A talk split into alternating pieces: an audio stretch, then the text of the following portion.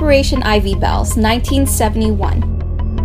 Operation Ivy Bells was carried out in 1971 by USS Halibut, which was a missile guided submarine. While 400 feet beneath the frigid waters of the Sea of Okhotsk, which is deep in the territorial waters of the Soviet Union, the USS Halibut divers stayed alive only by the warm water pumped into their dive suits. This project was an effort to alter the balance of power during the Cold War. The US men scoured deep in the ocean grounds for the sole purpose of finding a 5 inch diameter cable that carried secret Soviet communications between their military bases. Captain James Bradley was the lead of Operation Ivy Bells. This mission was initially produced when Bradley remembered times in his childhood where boaters along the Mississippi River were warned not to anchor near cables. Bradley then rationalized that the Soviet Union would use similar signals that would lead him right to his target. His theory proved to be correct. The USS Halibut located a series of similar signs in the northern part of the Sea of Okhotsk. The diver for the mission Operation Ivy Bells found the cable and installed a 20 foot long listening device. This device was specifically designed to attach to the cable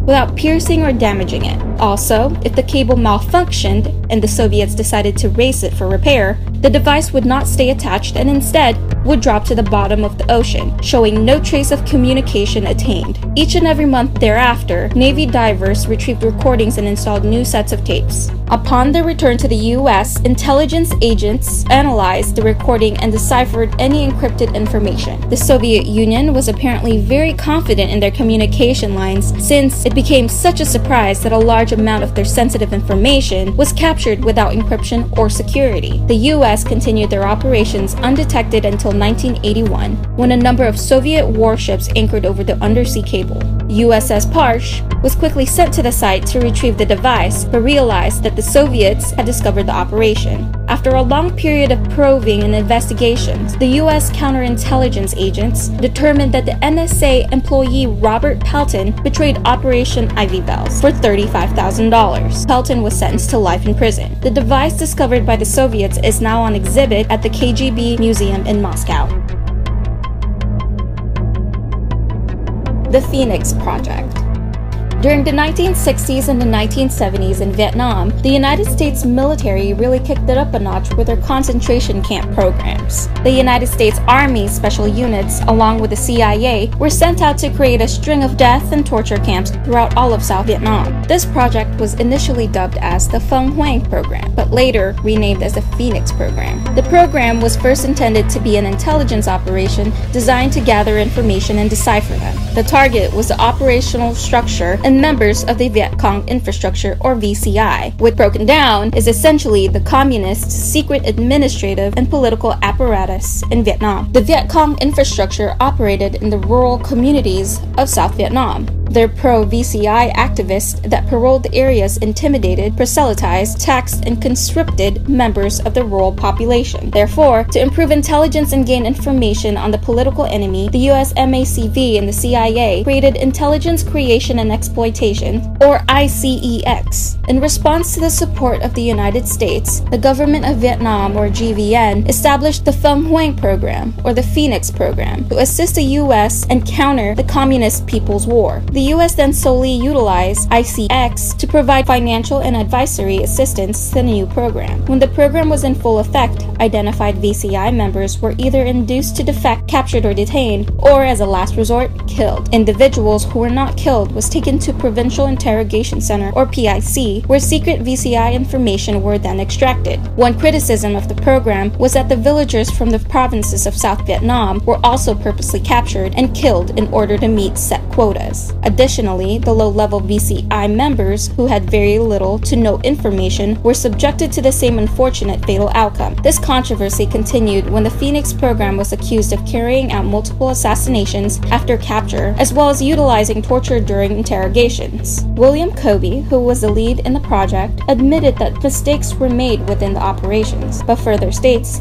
that the bulk of the members of the Viet Cong infrastructure were killed in combat and not executed as prisoners. According to Colby, capture and defection were the primary methods of neutralization due to the fact that those captured provided valuable intelligence information. He also denies that torture was part of the operation. He mentions that it would be counterproductive if they were to use that sort of tactic. The Phuong Hoang program or Phoenix program was an important factor of the post-pacification plan of 1968. The pacification efforts focused on the goal of giving the rural population an alternative to the communist rule.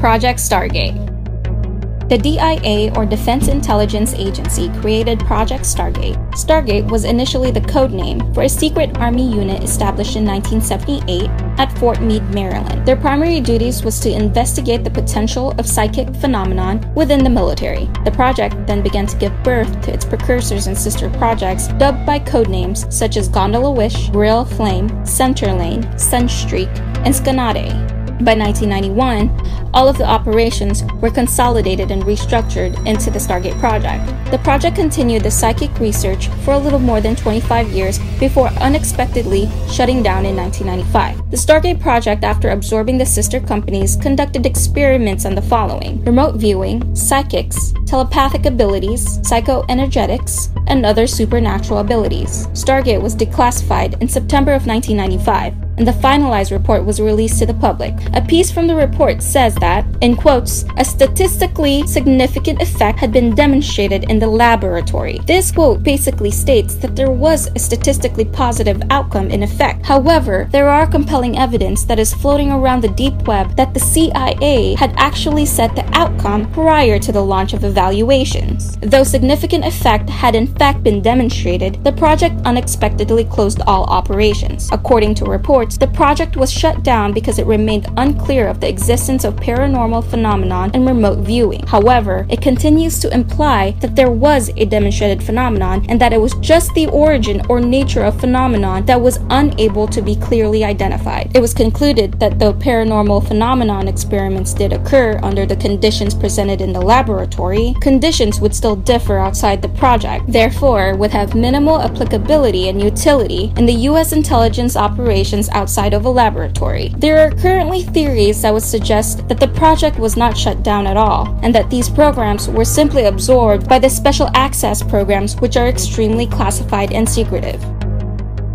So these are a few of the top secret government projects. Though a lot of information has been given to the public, at least enough to make this video, there are still questions that need to be answered, though we might have to answer them ourselves.